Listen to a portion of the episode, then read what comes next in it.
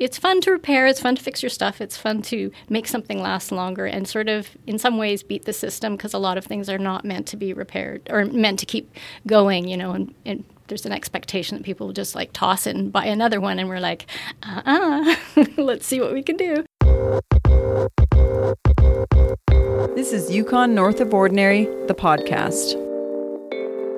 We share a more in depth take on the most popular stories from our print magazine, showcasing the territory's extraordinary people, culture, and outdoors.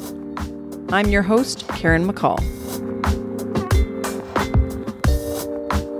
In the summer, I'm a pretty dedicated bike commuter, or perhaps I should say e bike commuter. I live up the hill from downtown Whitehorse, so I appreciate the battery boost on my way home. I was pretty disappointed, therefore, when the charger of my e bike stopped working, turning my bike into 60 pounds of useless steel. Unrideable. I wasn't too worried though, because I knew I could get a replacement charger from the company I bought my bike from. Then I learned that said company was no longer shipping to the Yukon, which doesn't make any sense, but that's another story.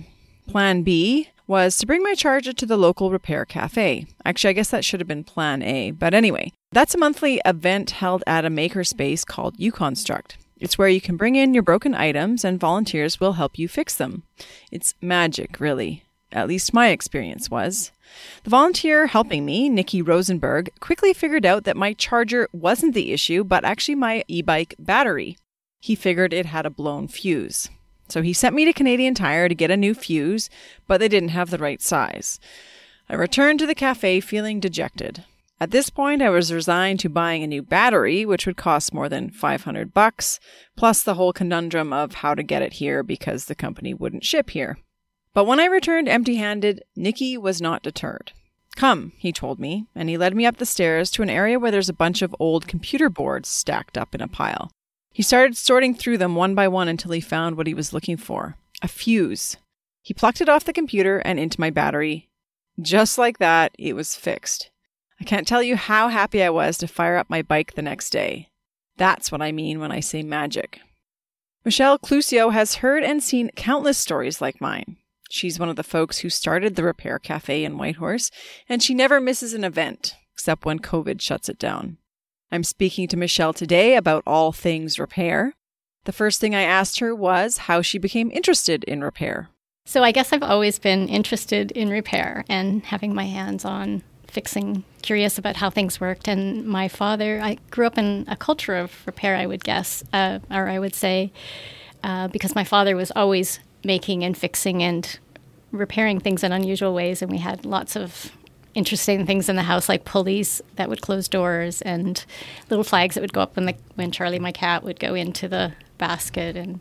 Um, like into the litter basket? Uh, it was just a sleeping basket, uh, you know. Okay, just like a fun, yeah. Fun it was thing. it was totally unnecessary. It was just, you know, my dad said he, you know, we won't get a cat, but then he would be the one making like little ways to feed the cat and little flags and um, and so I, yeah, so I think we we grew up with a sort of make do, repair it, you know, make things work, improve them, make them work better for you.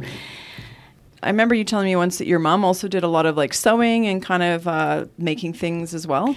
Yes, my my mom would. My father again would probably, you know, he would buy if he had a new shirt, it had to have a pocket for his glasses, and um, my mom would would repair um, upholstery like she would repair or recover a couch. But I think it was yeah, and she would yeah, she would make all sorts of things. But it was it was sort of more out of need. I think with my mom, my dad, it was more driven by who he was. How did you take your interest in repair like forward as you got older? So I pursued an environmental studies degree, and that was very academic, and, and like I was very passionate about it, but wanted my hands more involved. And so then I sort of went sideways and did a did a carpenter certificate and worked actually for a company that did environmentally friendly repairs, like um, sun shelters and things like that. But it was only a very small part of the population, so then I ended up going back to the environmental studies end of it.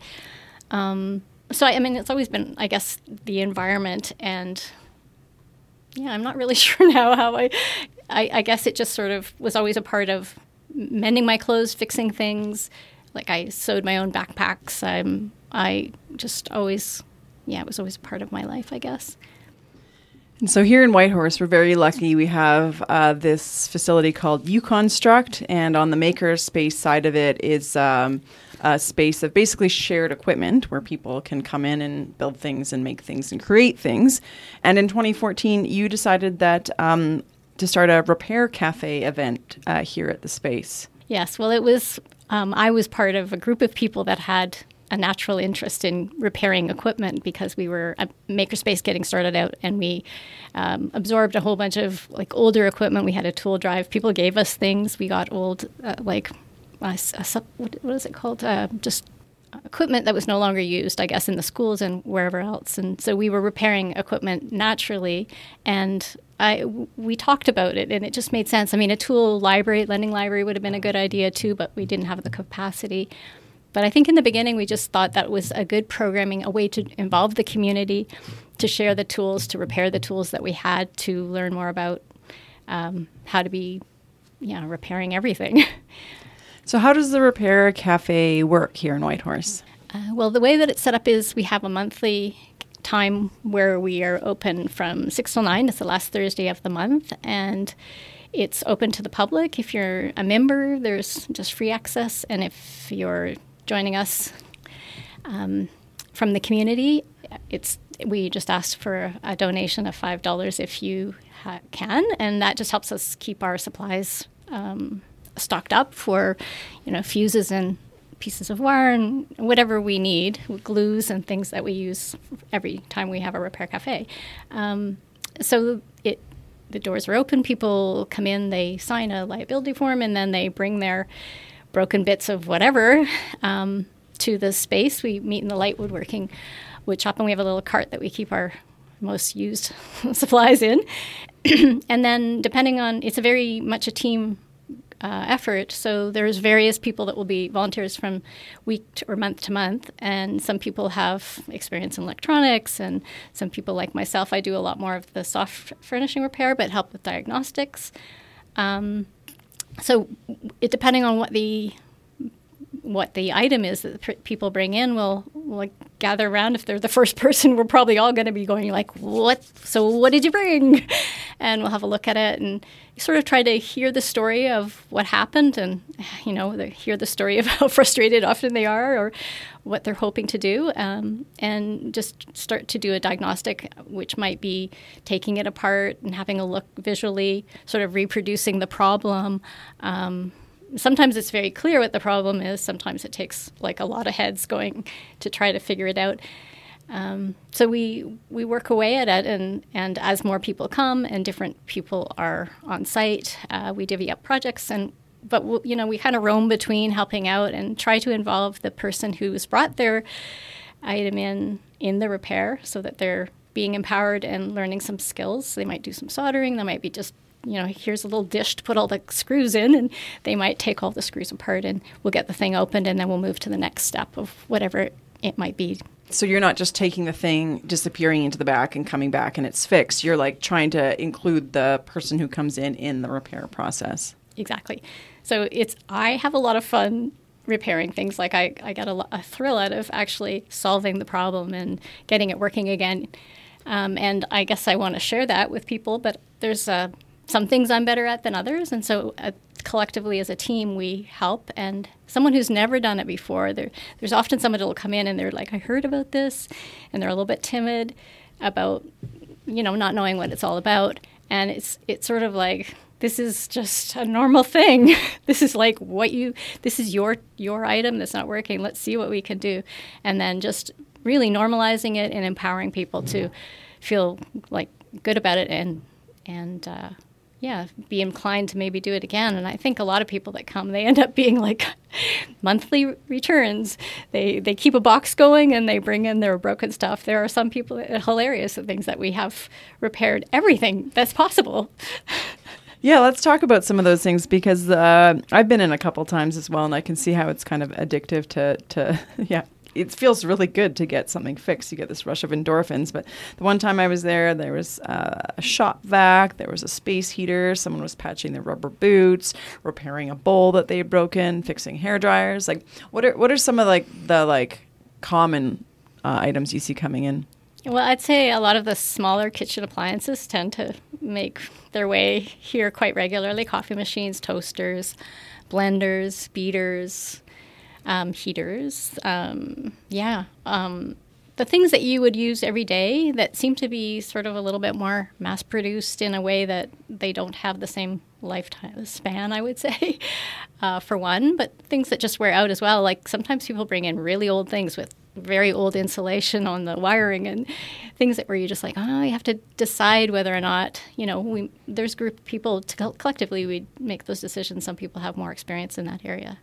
And uh, so the things that come in, we, we've we have runs on funny things. Like one time, there was like hair straighteners. There was like three of them came in, and like over a period of time, and massage tools, and like you know, things that had little balls that ran up and down. We've had a few of those, and I guess they're just things in people's lives that I might not have in my house, but there's lots of those kinds of things around. They get popular for a little while yeah. and everybody buys them and then they kind of break at the same time, probably. Yeah, yeah and it's kind of fun because once you sort of tackled one of those things was sort of for me maybe an unusual thing and you've kind of found your way into it you know you kind of have you're up on the next time it comes in you're like okay i've seen this one before and you know you can sometimes make quick headway. I know you mentioned some of the volunteers have a, a lot of have different uh, skill sets, and um, one of the, one of the tools that they use is like the what's it called a the multimeter. Thank you, the multimeter that's uh, measuring I think electric current, current of yeah, some sort. That's a popular one, right? Because uh, I guess there's a lot of like wiring problems that mm-hmm. come about with products. A lot of electronics come in, and they might, um, yeah, they're, they're you're trying to identify where the problem is, and that's not an area that I'm like super. I, I actually often discover what the problem is visually. You can see something that's blown or whatever, but there are some people like um, like Glenn Pivovar, the other sort of person that we we are regularly the ones that make Repair Cafe happen from the beginning. We've been working on that together, but there's really a, a good group of people that rotate through. Uh, a very long list of people that are regularly contributing. Um, but the, yeah, the multimeter tool is a good diagnostic tool um, that helps identify problems with electronics, figuring out the continuity if there's a break in a, a wire where the where the current's not running through it. Um, anyway, that, that's something I obviously won't talk too much about, but it's just sort of, yeah, one of the tools. Um, but visually taking things apart, and um, one of the other things that I would throw in there is just I remember in the beginning one of the early repair cafes and I had my beaters that I brought in that weren't changing speed properly and so, oh beater. Oh like beaters egg, for oh, um, electric for beaters. the kitchen. Yeah and like we they weren't changing. We went to get into it and I didn't want to break the container because I wanted to be able to use them and keep liquid out or whatever.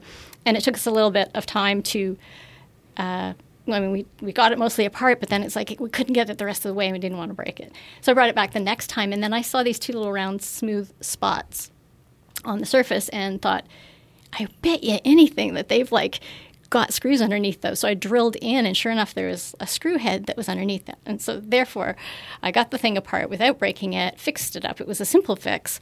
And the two years later, somebody brought in the exact same beaters. And I'm like, oh, all we have to do is, you know, and we got right in there. So that was quite a bit of, you know, you felt good because you'd figured out how some of the things are made to either discourage people from getting into them and you just have to have the confidence and you know to keep trying. But yeah, sometimes it's not easy. So.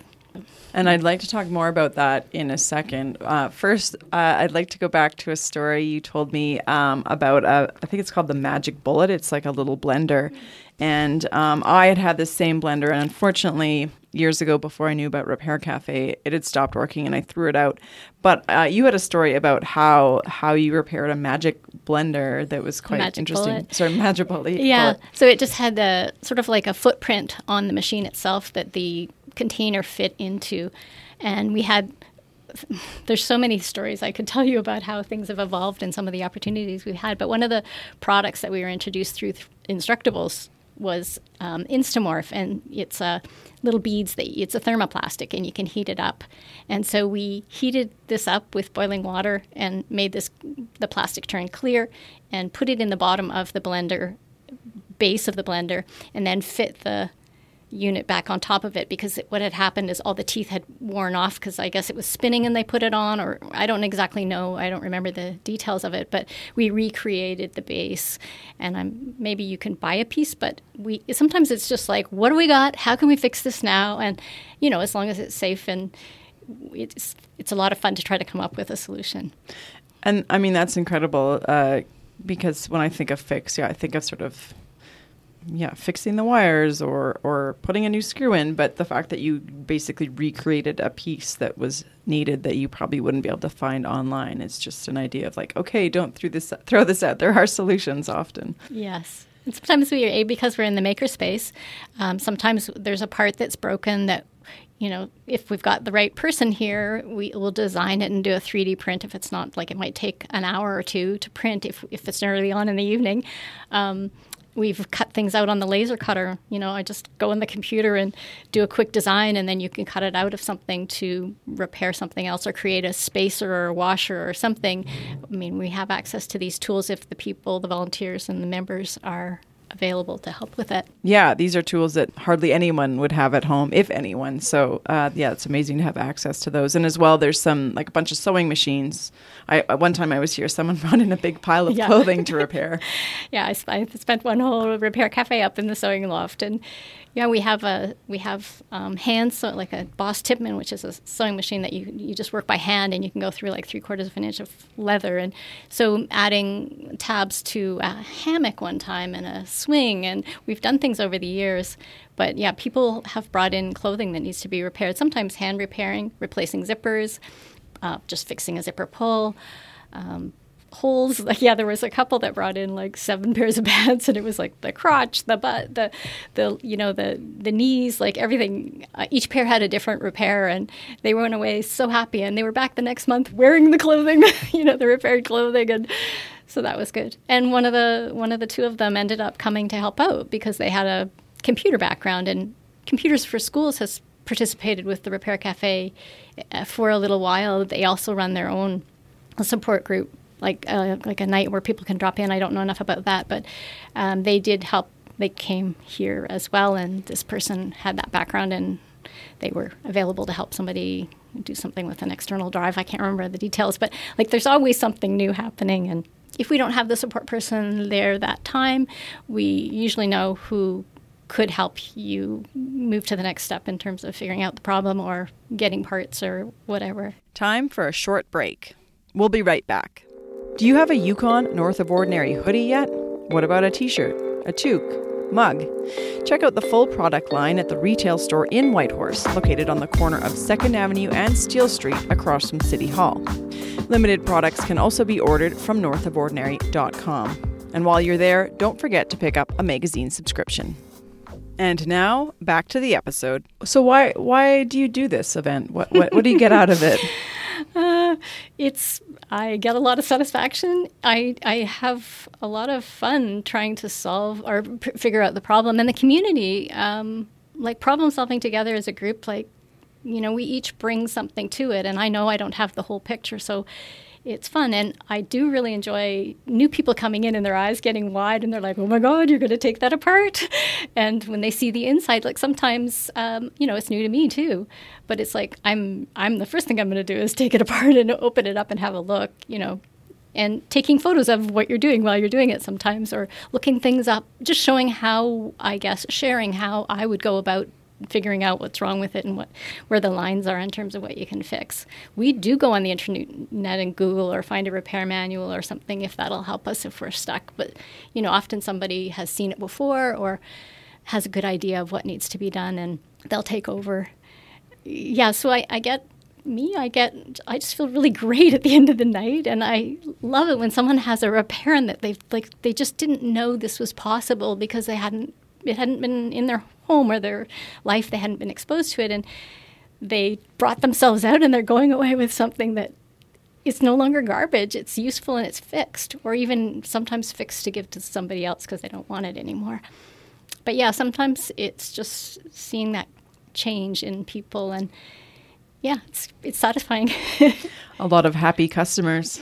Yeah and there's skill development. Like i think some people learn actual skills, like if they learn how to do a bit of soldering or use the multimeter or something else. What's one of the more unusual items that's come in? when when um, I think about that, the the thing I think about is the oh, what's it called? Um, the Geiger counter. And this was back in the old space, so it might have been like 2015. Yeah, it was a Geiger counter, and it turned out that there were some, I think, some unusual batteries that needed, or tubes. I, I forget. We needed to we found something that needed to be ordered. Eventually, maybe a couple of repair cafes later, when the parts were in, and we tried it out again, we used a banana and we were able to test that there was some radioactivity that could be. It wasn't calibrated properly, but it was like, "Woo, it's working." I don't know more about what happened with that, but so a Geiger counter measures radioactivity. Yes. Yeah. What about? I mean, there must be sort of like a size limit on. I don't know. We've had um, a lawnmower. We've had yes, of course. Sometimes there have been things actually that we fixed out in the, in the parking lot. So, um, you know those containers that you put your skis and your equipment on the roof. Mm, those like a Thule roof was, box. yeah, whatever, exactly. Yeah. Um, the hinge on one of those. I remember working on that in the in the parking lot one time. I hope and it was warm out. It wasn't winter. I don't recall it being super warm. Um, it could have been the edge of winter. Um, yeah, cars. We did have a one night where we had somebody from Whitehorse Motors come. I think it was Whitehorse Motors. That's a local car company.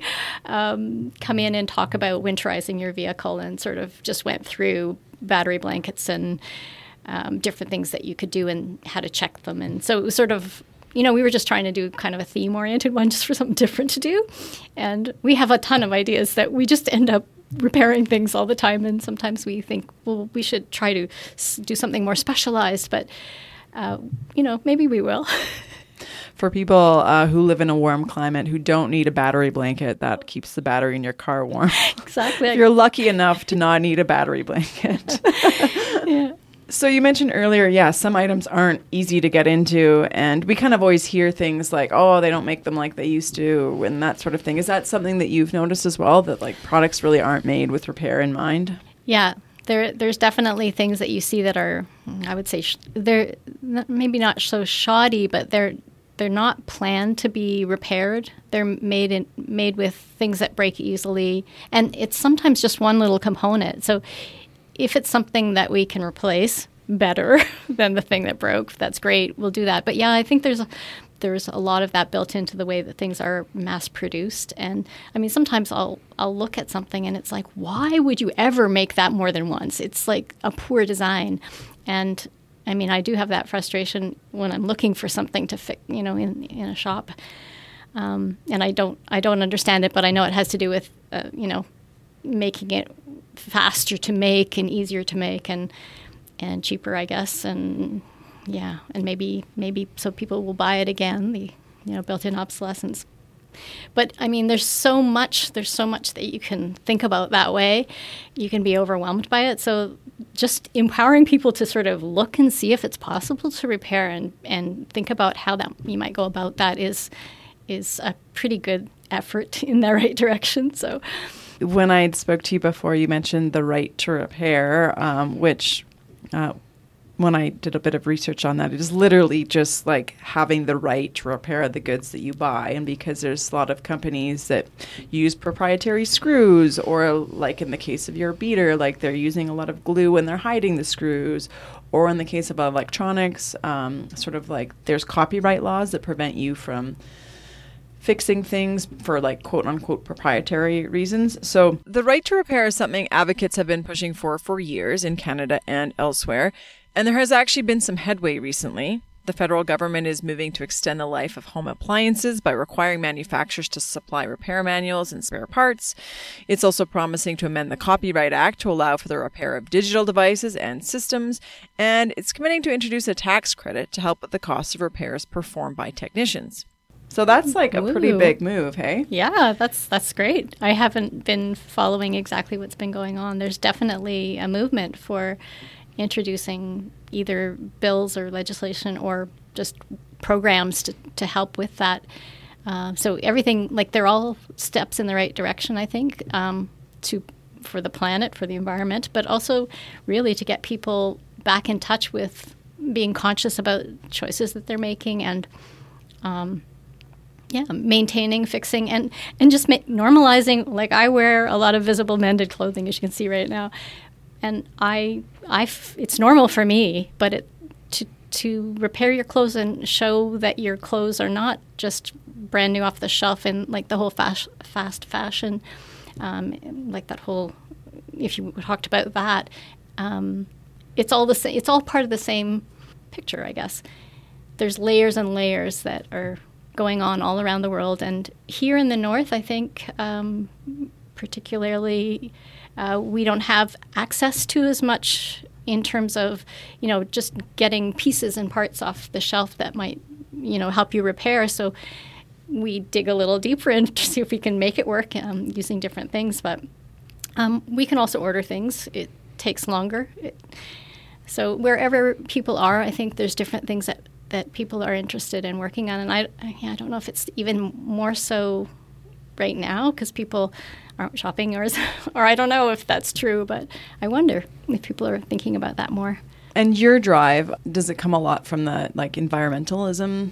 I think I really have some pride over keeping things going and seeing how long, but um, yeah, just I think I was brought up, like I said in the beginning. I guess that I was brought up with that sort of do it, do it yourself, make do, and it's like why would you get something new when you can just fix what you have? It was sort of like a common sense thing. And um, the hands-on repair and the down-to-earth day-to-day thing that that actually feeds me quite well. So for a lot of uh, people listening like there are repair cafes um, all over the world and lots of different cities maybe uh, operated uh, slightly different. But i know michelle for you too um, you repaired your i think it was your washing machine or your dishwasher, your dryer, that sort of thing. Like, and you all just of went, the above. all of the above, of, of, course. and you went on the internet and you yeah. found the solutions. Yeah, just a couple of weeks ago, my wash my my front end loader, front end wash loader washing machine, uh, stopped working, stopped getting rid of its water anymore, and making huge banging noises. And I had never looked inside one before, but I opened it up and had a look, and I could see right away there were two broken. They're called shocks. I didn't know what they were called at the time, but I could see this problem, and I went online and I did try to get the like I did try to do the research to find out which parts I needed and what it was called and everything, and I was able to get to this place where I had gotten parts for my dishwasher, and they said they were no longer being manufactured. And to my surprise, my brand new washing machine was actually 16 years old. anyway, I was able to fortunately get a set of shocks that were they were no longer manufactured, but there was an alternative that a repair person in town had one set of on in stock and I was able to get them. So within four hours I had my machine fixed and working again. But so sometimes you can if you do the research so i had found the model number i had found the part number i had done all that work on the internet before i tried to find out if i could find an alternative um, piece here in town and and it worked out. So that was that was like a little happy dance afterwards. And of course, I you know the people in this community that repair all of the people that come and participate. Those are the people I can tell them the story about. They all they all go right on, you know. So it's um, yeah, it's just a, it's really fun. It's it's fun to repair. It's fun to fix your stuff. It's fun to make something last longer and sort of in some ways beat the system because a lot of things are not meant to be repaired or meant to keep going. You know, and, and there's an expectation that people will just like toss it and buy another one, and we're like, uh uh-uh. uh, let's see what we can do. Is there anything else you'd like to mention? Um, I just want to reiterate, I guess, that it's always a team effort. Like the Repair Cafe, it's not my idea. There's lots of people doing it. Um, we, as a group at Yukonstruct, the makerspace, when we first got started, it seemed like a good idea. There are so many people that have been part of it over time and people come and go they bring their expertise and it's always fun and i love it when people come back. Uh, glenn Pirouar and myself um, have been the regular uh, people that come and repair or, or keep it going i guess over the years but um, there's many staff here at Yukonstruct and just volunteers in the community that are members at the makerspace that come. So yeah it's it's fun. Come on out if you've got things to repair and you're in Whitehorse. Last Thursday of the month from 6 till 9 at the Makerspace. Well, thank you so much for doing what you do and for coming in to chat with me about it today. Thank you. It's been fun. That's it for this episode of Yukon North of Ordinary, the podcast. Please share this episode and leave us a review. It really helps. Subscribe anywhere you get your podcasts. You can also subscribe to our print magazine by going to northofordinary.com. While you're there, check out Yukon North of Ordinary merchandise. For a full product line, visit the Bricks and Mortar store in Whitehorse, located on the corner of 2nd Avenue and Steele Street across from City Hall. There's a great selection of hats, clothing, stickers, and more. Do you have something to say about this episode? We'd love to hear from you. Find us on social media at North of Ordinary. You can also contact me, Karen McCall, with feedback or story ideas. My email is editor at northofordinary.com. Thanks to the whole team at North of Ordinary Media. Our podcast artwork is by art director Manu Keggenhoff. Our music is by Headcandy and tribeofnoise.com. Thanks for listening. We have another episode coming out next week. I hope you listen in.